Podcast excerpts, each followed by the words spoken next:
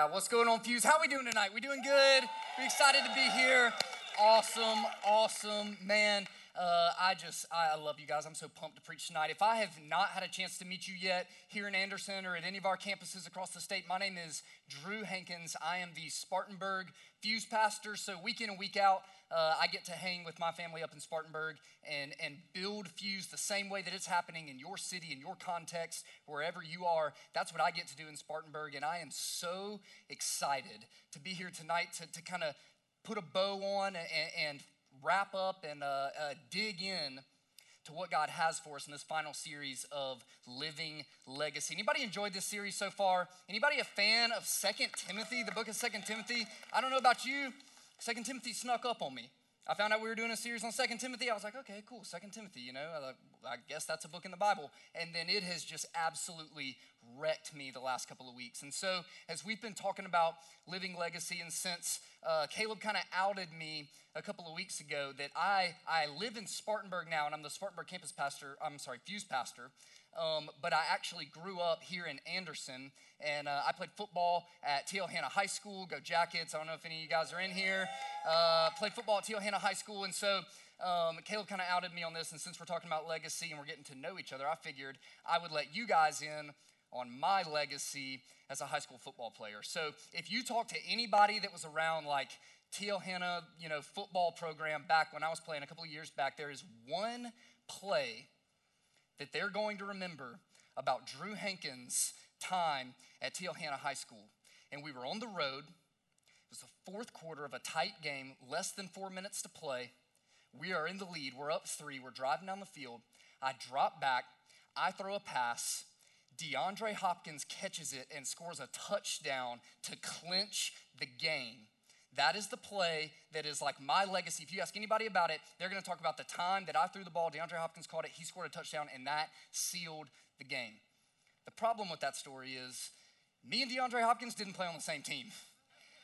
I threw an interception to DeAndre Hopkins he ran it back for a touchdown, and Daniel won the game. And still to this day, that is the play that if you ask anybody about, like they remember the time that I threw a pick six to DeAndre Hopkins. That's my legacy as a high school football player. And uh, that's a silly story about my legacy of something that doesn't really matter that much in the grand scheme of things. But let me ask you this question tonight, Fuse.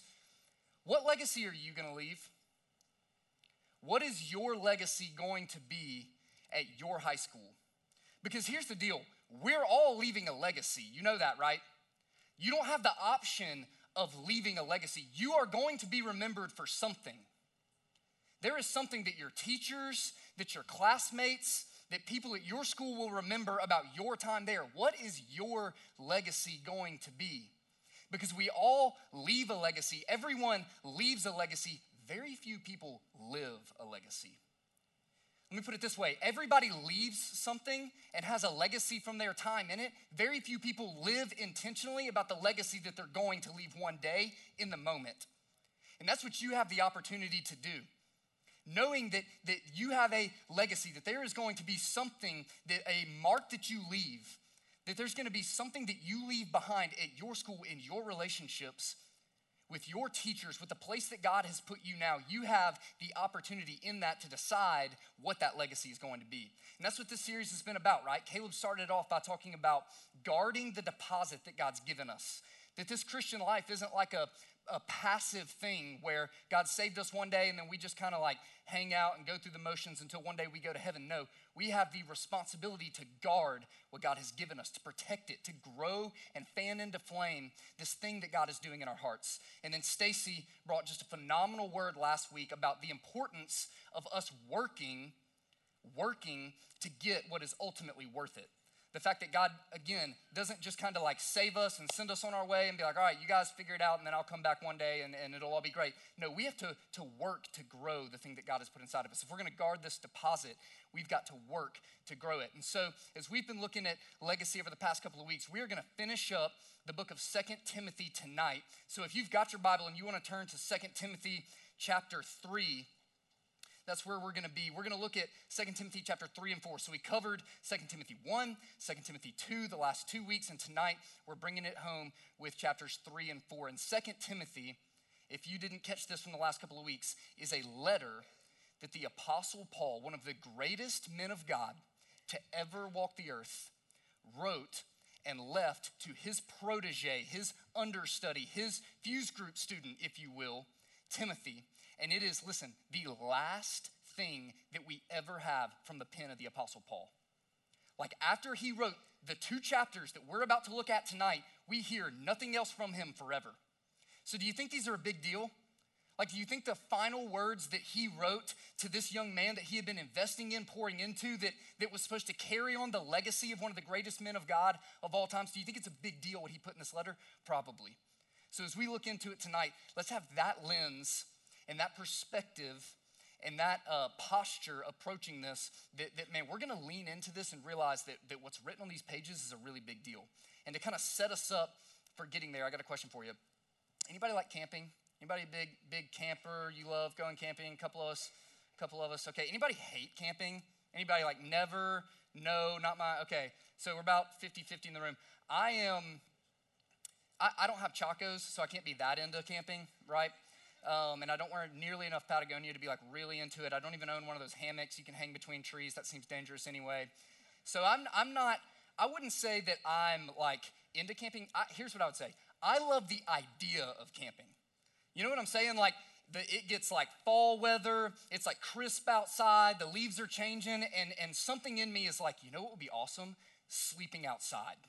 That just sounds amazing because the weather and the leaves, and, and for some reason, I just like have a lapse of judgment where I'm like, sleeping in a house is overrated. I want to go outside and sleep in a tent and be super terrified all night and really uncomfortable. And then remember, this is why we built houses. So we don't have to do this anymore. And every fall, it seems like just about I get the itch to go and like actually try camping, right? So a couple of years ago, me and my buddies were like, oh man, this is gonna be awesome. Let's go camping. It feels great outside. Let's get a trip together. And but all of us worked and we're kind of doing it last second, which is always a recipe for a disaster. You know what I'm saying? Like if you put last second in front of any trip that you're about to describe, that trip has potential to be an absolute disaster. And uh, you're gonna catch on pretty quick that that's how this one went. So we decide we're gonna go camping. Uh, my friends, we meet up at my house at 7 p.m. because no one can get off work. So it's already dark outside. We throw everything in the car and we are gonna drive two hours from my house in Spartanburg to a place in North Carolina to go camping. All right, so we leave my house at 7 p.m. It's dark outside. We have a two hour drive to where we're gonna park and then hike to set up our whole camping spot. But, but we're all in good spirits, you know, like whatever, it's gonna be dark at this point. Let's just own it. I got my sugar free Red Bull, my ranch sunflower seeds, and my sour gummy worms. So I got, I got my, my travel kit, you know what I'm saying?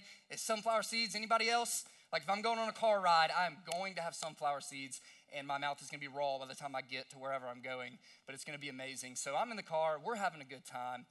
And we get about an hour into the trip, and again, it's, it's dark, but we start passing all these signs for Asheville. Like Asheville next, you know, Asheville next exit, downtown Asheville. And I'm like, that's weird.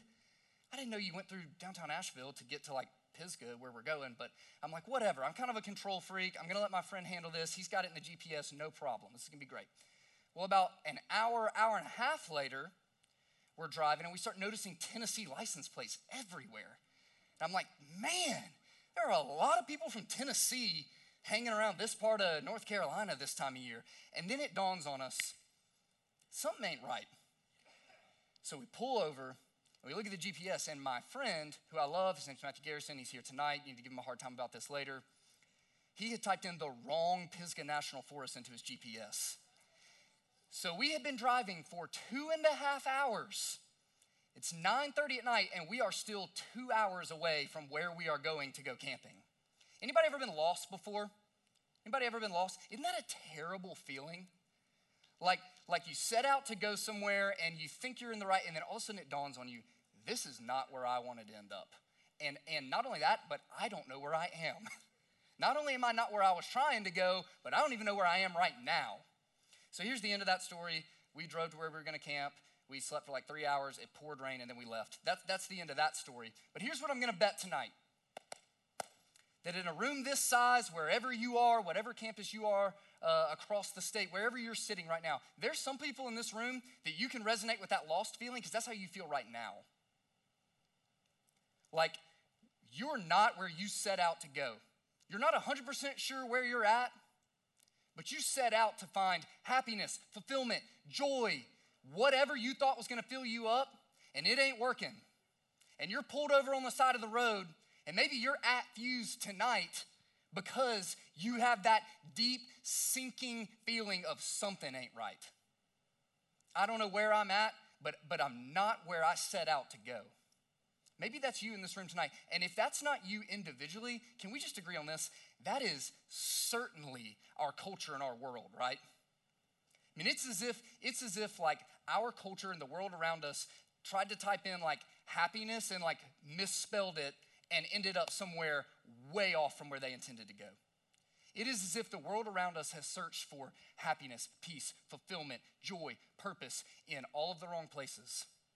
And wherever they've ended up is not where they set out to be. And this world around us is searching for something and it's not able to find it. And so when you're lost and you don't know where you're at and you don't know how to get where you're trying to go, there's a couple of things that you need to figure out. And the first one is this you got to know where you're at, right?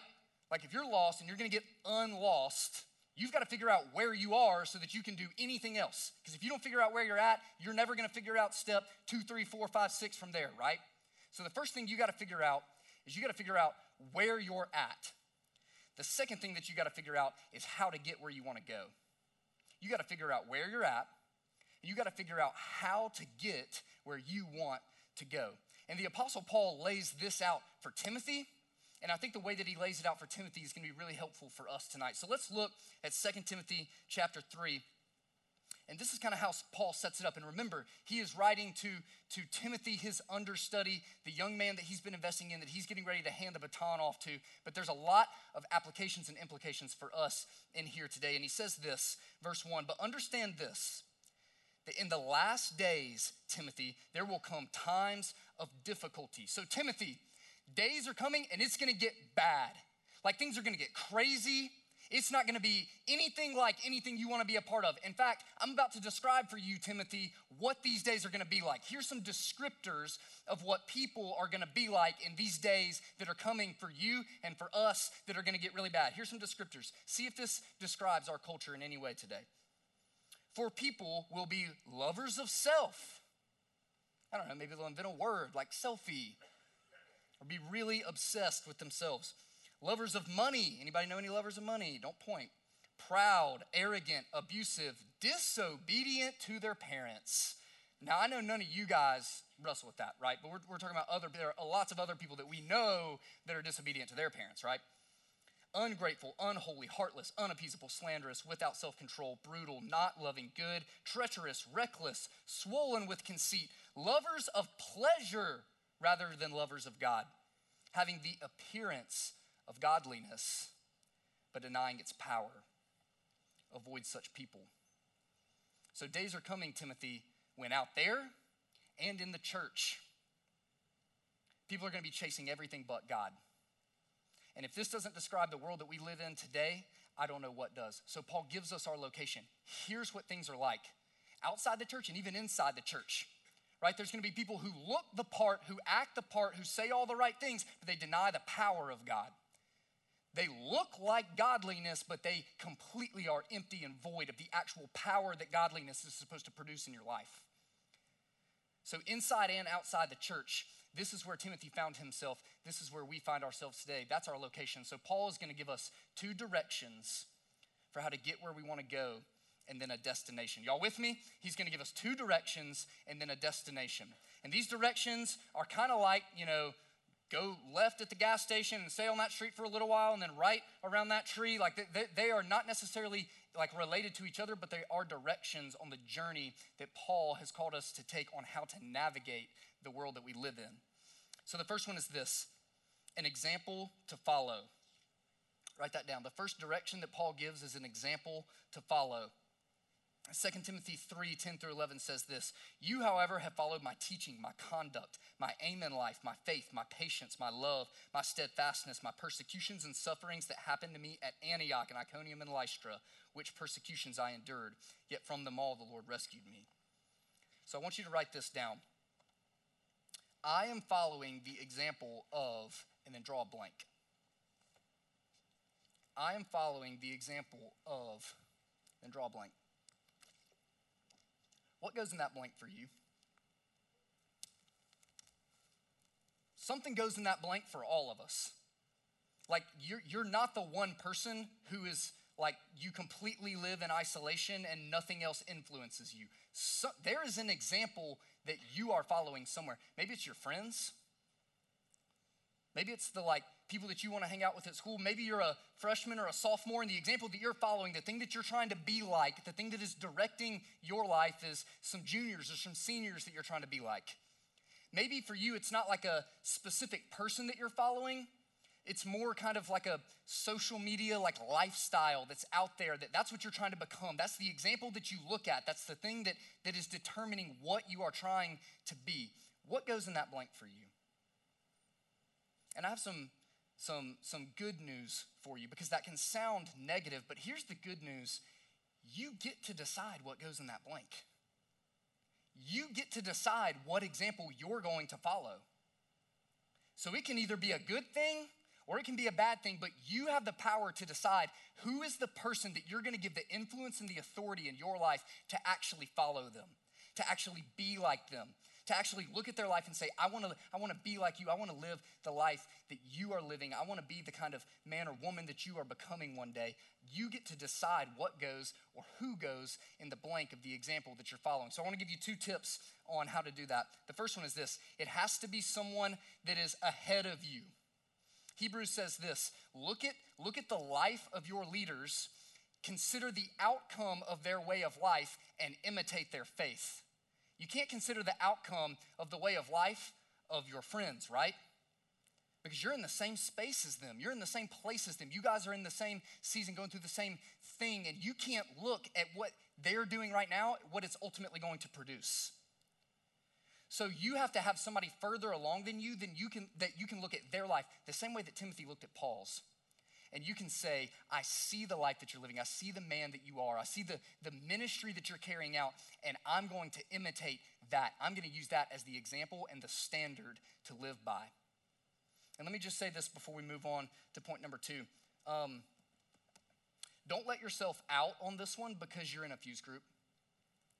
Because some of you guys, let's just be real. Some of you guys in fuse group, this is you. How are you doing? Good. What's going on? Nothing. What'd you get out of the message? I don't know.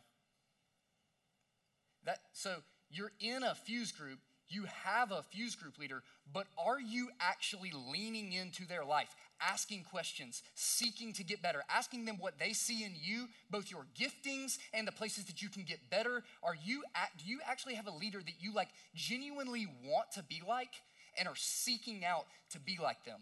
Because if not, you don't need to let yourself off the hook here. You need to say, who is the person that is further along than me that I'm trying to be like?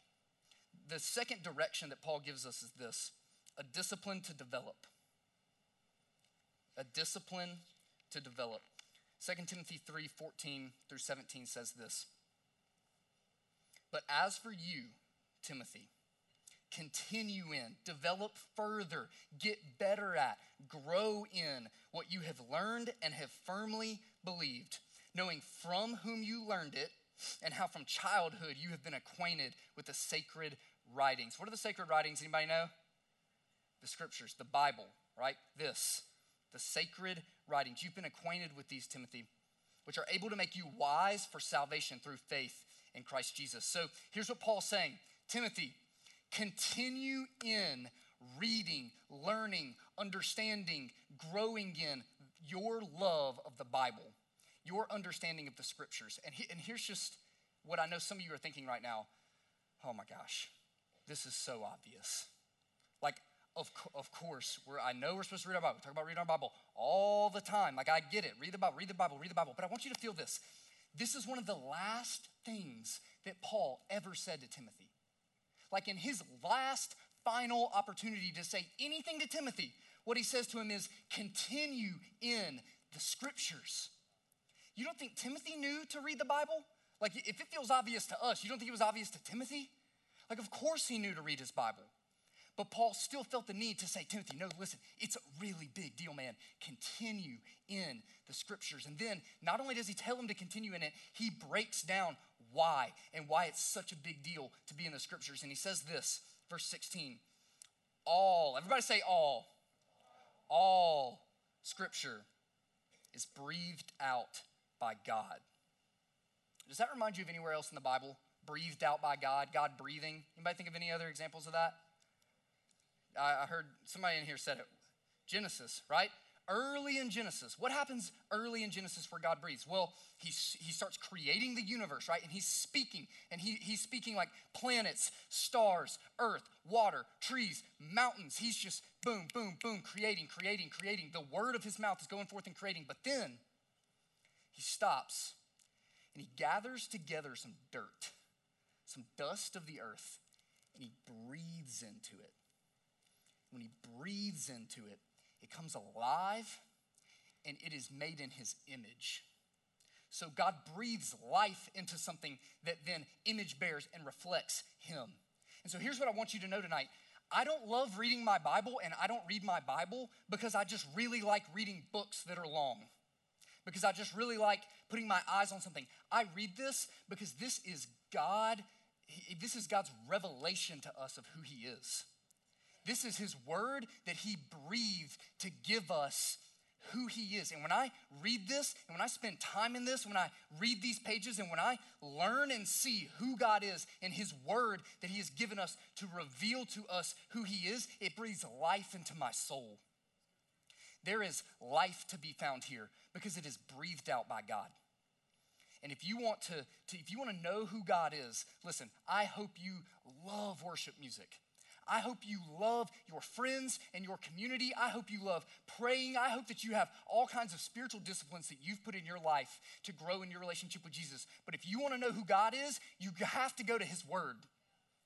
Because this is what He created, this is what He wrote. This is 66 books with one story and one message, and that is a revelation of who God is for us, His people, to read, to learn, and to have Him speak into our lives.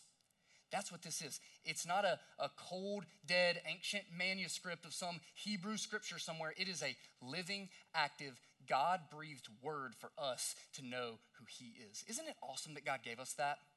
Isn't it awesome that He didn't say, I mean, you guys can probably figure it out by looking at the mountains and the trees and all that good stuff. I created all this beautiful stuff. Y'all just kind of put it together. No, He gave us a, a word to tell us who He is.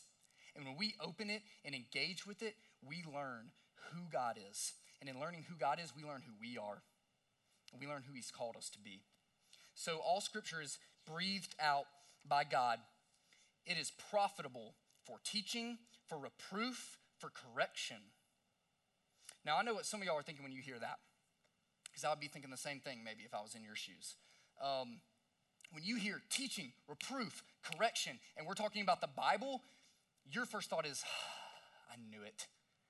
Like I, I just knew, like, if I read the Bible, God's just gonna like get after me. He's gonna get after all my sin. He, he, he's gonna tell me all the things I'm doing wrong. I knew that somewhere in there, there's all these promises of, yeah, God's gonna do all these amazing things. But like every time I hear it or I read it, I feel like He's just telling me all the things I'm doing wrong. And so I wanna set it up like this. Most of us probably think, I wouldn't say most of us, I think some of us think you're convinced that if you tomorrow morning actually like set your alarm and you got up and you hit snooze and you hit snooze again then you hit snooze a third time and that time you actually did get up and then you walk downstairs because you were going to read your bible and engage with god. He'd be sitting at the table like this. Well well well look who decided to show up. Hadn't seen you since gauntlet. You ready to start talking? Here i got all your sins back from since the last time we talked. Here uh, and he'd scroll through and he'd be like, where, where, where, should we start? Let's just, let's just start here. And then he would just go through and give you like a bunch of spiritual spankings that he's been waiting to give you since the last time that you got in his word. That's not who God is. That's not what he wants to do through his word. It is a revelation of who he is. Now, that, that doesn't mean he's not going to cut you. That doesn't mean that the Bible's not going to cut. Hebrews says that the Bible is living and active. It is sharper than any two edged sword, it, it, it can divide bone and marrow it cuts us, but listen, God doesn't cut like a butcher, He cuts like a surgeon. He's not just gonna start like lopping off limbs because you sinned and messed up, and so he's just gonna start hacking away at your life, whatever. No, he's gonna cut like a surgeon. How does a surgeon cut? Precisely, directly, exactly. And why does he do it? To get underneath and remove things that, listen, will kill you. Will kill you. Nobody wakes up from surgery and looks at the surgeon and is like, dude, you cut me. Why did you do that? Like, I, I had this tumor that was like killing me on the inside, but I didn't know you were actually gonna cut me in the process. Nobody does that. They wake up and they say, Thank you. Thank you. I had something in me that was eating me alive from the inside out, and you took it out. And that's what the Word of God does it cuts, but it cuts like a surgeon, not like a butcher. And you don't need to fear the Word of God entering into your life because the things that He's going to take out are just the things that are going to kill you. Just the things that over time, if you let them grow, if you don't address it, if you don't deal with it, they will end up robbing you of everything that you ultimately want. Those are the things that he's going to cut out through his word. And so I know that nobody in here probably is shocked that we're talking about reading the Bible. Like, you're probably not, you know, sitting there like, wait, hold on. We're supposed to read the Bible? Like, I'm actually, like, it's actually a good thing for me to read the Bible. Like, bro, wake up, wake up, wake up. Did you hear what he said? He said we're supposed to like actually like read the Bible. I didn't know we were even supposed to do that. That's probably nobody in here today.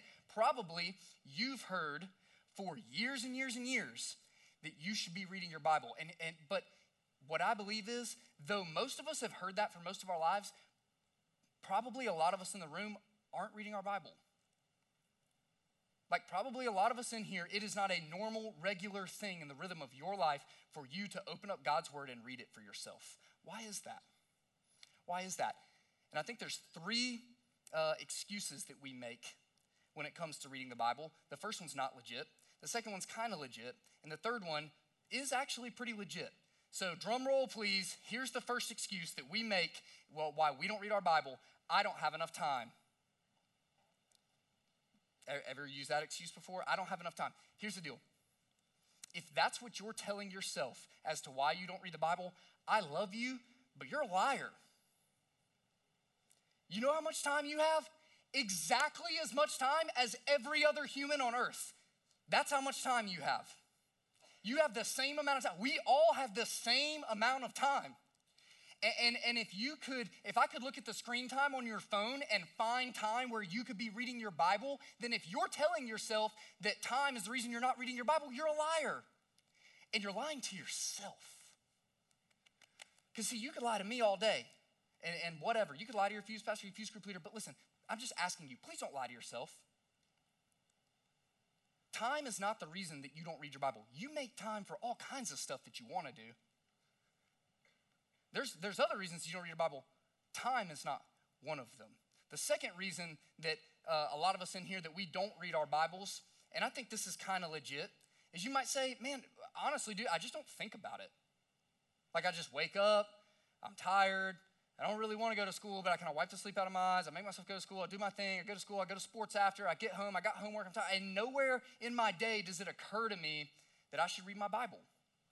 And, and, and I think that's kind of legit. Like, I don't think you're lying if you say that. I, I don't think you're like, you're, you're being deceitful if you say that. I think there really are probably a lot of us that wake up, go through our day, and we never really think about reading the Bible or engaging with God's word. And here's just where I want to challenge you if that's you in here today. I believe you, but at some point, you've got to take personal responsibility for your relationship with Jesus. Listen, your fuse group leader is awesome. I know it. They're not your spiritual babysitter. Hey, Mary and Caleb are, listen, world class preachers and communicators. World class. Your fuse pastor is incredible at preaching God's word, but they can't force feed you everything you need to know about God and everything that He wants to speak to you once a week for an hour. At some point, you got to take personal responsibility for what you want to see God do in your life. And so, if you don't think about reading God's word and it's not something that ever comes across your radar or something that you need to do, that's, that's legit, but you need to deal with that. And you need to be willing to grow up and fight for something that you want to be a part of your life. The third reason that I think we don't read our Bible is legit. I think this is really the reason that a lot of us don't read our Bible. We don't want to. Like you just, uh, you just don't want to. Like maybe you kind of did it at Gauntlet for a little bit, but like everybody else was doing it and it seemed cool, but like you got back and then there were things you didn't understand in it and it didn't, it didn't feel like you got anything out of it. And so you just, honestly, you just don't love it. You just don't enjoy it. You just don't feel like you're getting anything out of your time in the Bible. And so you just don't want to. And if that's you, let, let me just say this that's, that's legit. Like, I don't want to undermine that you feel that or tell you that you don't actually feel that because I think that for a lot of us, if we're honest, that's the reason that we're not doing it. It's the reason that we don't make time for it. It's the reason that we're not creating space to, to spend time with God and His Word. And I just want to tell you this um, you can want to. Because I know how this sermon can very easily go. It can very easily go, get over it. You don't want to read your Bible? You should. So figure it out. Start wanting to. And then you leave here and you're like, God, dang it. Like, I know I should want to read my Bible, but I don't want to read my Bible, and I, am I'm a terrible Christian, and God's probably mad at me, and you just leave here dejected. Or, and then what you try to do is you take that shame and that guilt, and you try to channel that into you wanting to read the Bible. And so maybe that gets you a day of reading the Bible, maybe that gets you a week of reading the Bible, but eventually you feeling guilty that you don't isn't enough fuel in the tank for you to keep engaging with God's Word. And I just want to I, I want to put this hope in front of us today and I want you to approach God's word with the faith and belief in your heart that listen to me, you can want to. You can. God can put the desire in your heart to engage His word. He can make you love it. He can speak to you through it and kindle a fire in your heart that will make you love engaging with God's word. King David says this He says um, that he meditated at night on the law of God. Like he like that dude, he loved it so much. He was literally laying in his bed at night, like giddy excited, thinking about the law of God. None of us are doing that. Like the law, I don't know if you've ever read the law, but that's a lot of rules, a lot of lists, a lot of things, but something about it just ignited his heart. And I want you to know you can have that too. It's going to take a little work, but you can have that too. And I think that's the reason that Paul says this in the remainder of 16 and into 17. He says that, that Scripture is good for teaching, reproof, correction, and for training in righteousness, that the man of God may be complete, equipped for every good work. Anybody in here play a sport or an instrument? Any, any athletes? Any people? Okay. How good were you at that instrument the day you picked it up? Like if I made you come up here and play on this stage the day that you like first ever picked up a guitar or a flute or whatever, how humiliated would you be for everyone to see that performance? If you're, if you're an athlete in here today, um, h- how long did it take you to actually get like good at that sport? To master those things. It doesn't happen overnight. It takes training to get good at it. Paul is very intentional to put this word here that, that you're not gonna get better at anything that you don't commit to getting better at that you're not going to grow in anything, you're not going to want to do anything, that you don't start with a disciplined decision that I'm going to do this. I'm going to commit to doing this. I'm going to train in this and grow in this. Stacy said it so well last week, right? That if it's worth it, you have to work for it. If it's worth it to you, you'll put the work in for it. And here's the, the beautiful thing about the kingdom of God and about God's word is that it's not like some things where you train for it, but the training is always miserable. The practice is never something that you love. The training process is always just the necessary evil to get the result that you want at the end. No, reading God's word, actually, you fall in love with the process. So as you work it, it becomes more worth it to you. You see what I'm saying? As you get in God's word, as you discipline yourself to engage with it, as you actually pick it up and read it, as you actually force yourself at times when you don't want to, when you're tired and you don't feel like it, to open His Word and ask Him to speak to you, you fall in love with it more and more. And if you'll commit and you'll decide, listen, I, I know that right now I don't want to engage with God's Word, but listen, I want to want to. Right now, it doesn't feel like that desire is, is burning super strong, but I want it to. Right now, it doesn't feel like that I just like wake up every day, like pumped and excited to jump into God's word, to read it, to commit to doing it. But I want to do that. If you will commit to that, I believe that God, in the process of you committing to growing in it, will do some incredible things in you. And so, two things that I think we can do practically with this. First one is have a plan. Have a plan for what you're going to read. If you just decide that you're going to like wake up and open the Bible to a random place, you're not going to get very far. You need to have a planned out way that you're going to approach the Word of God. And the second thing is this read it with some friends. That's my story. I listen, I was in the same place as you guys. And Anderson in this exact room. I grew up coming to Fuse. I loved Fuse. I loved God. He was doing so much in his life. And I would I felt so much guilt that I didn't read the Bible that a lot of times I felt like God was like not doing certain things in my life because I wasn't reading it. Like that, that, that God was somehow punishing me for not being disciplined enough with His Word.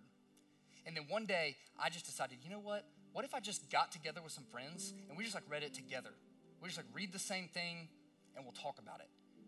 And all of a sudden, I started actually getting things out of reading the Bible and I got to see what my friends were getting out of it, and it stirred my faith. And I kept doing that, and I kept doing that. And we started uh, sending each other like the plans that we were doing together. And we would start reading His Word together. And listen, that was the bridge that led me to where today I can tell you this I love reading God's Word. It feeds me, it's God breathing life into me. I read this every morning, not because I feel like I have to, but because I feel like I need to.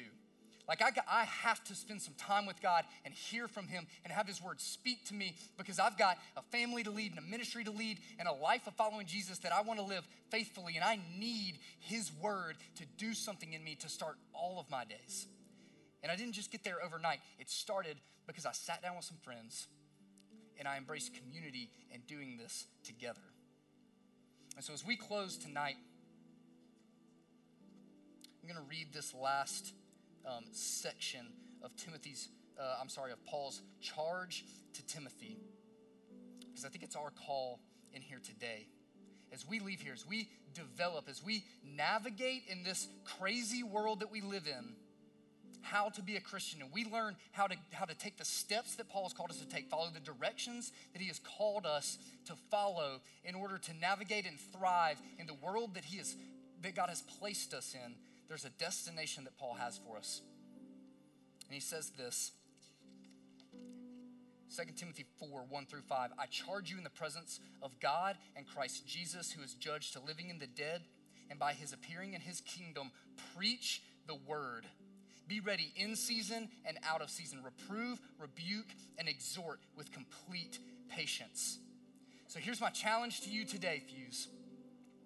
The destination for your life and your legacy is not just to go through your life without sinning, without messing up, without doing anything wrong. Your destination is a calling.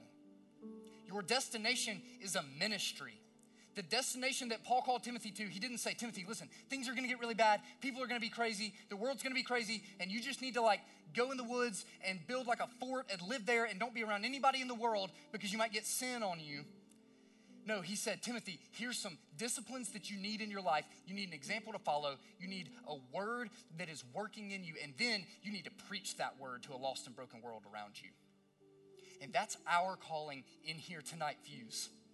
That as we dig into who God is, as we dig into the word that He has given us, our calling is to not then isolate ourselves from the world. Our calling is to go into that world and preach this word faithfully. So, if you would, on all of our campuses, bow your heads. And I just want you to, to spend a second right now.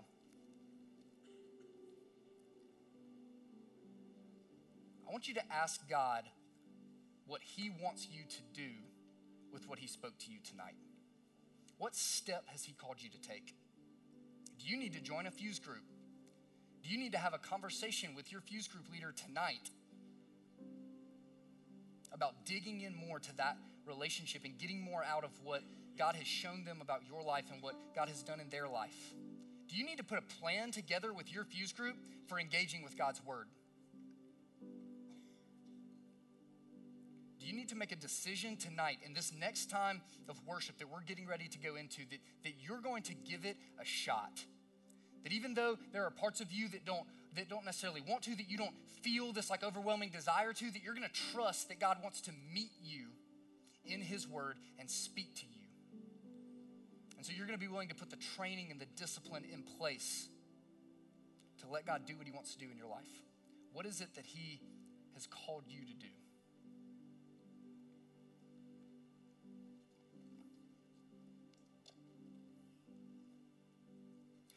Father, we love you. God, we are so grateful for your word. God, thank you that you didn't leave it up to us to, to scratch and claw and try and figure out who you are and how to get to you, but you, you gave us an example. You gave us your son who died in our place, and you gave us a word that we can live by, a revelation of you, words that we can build our life on.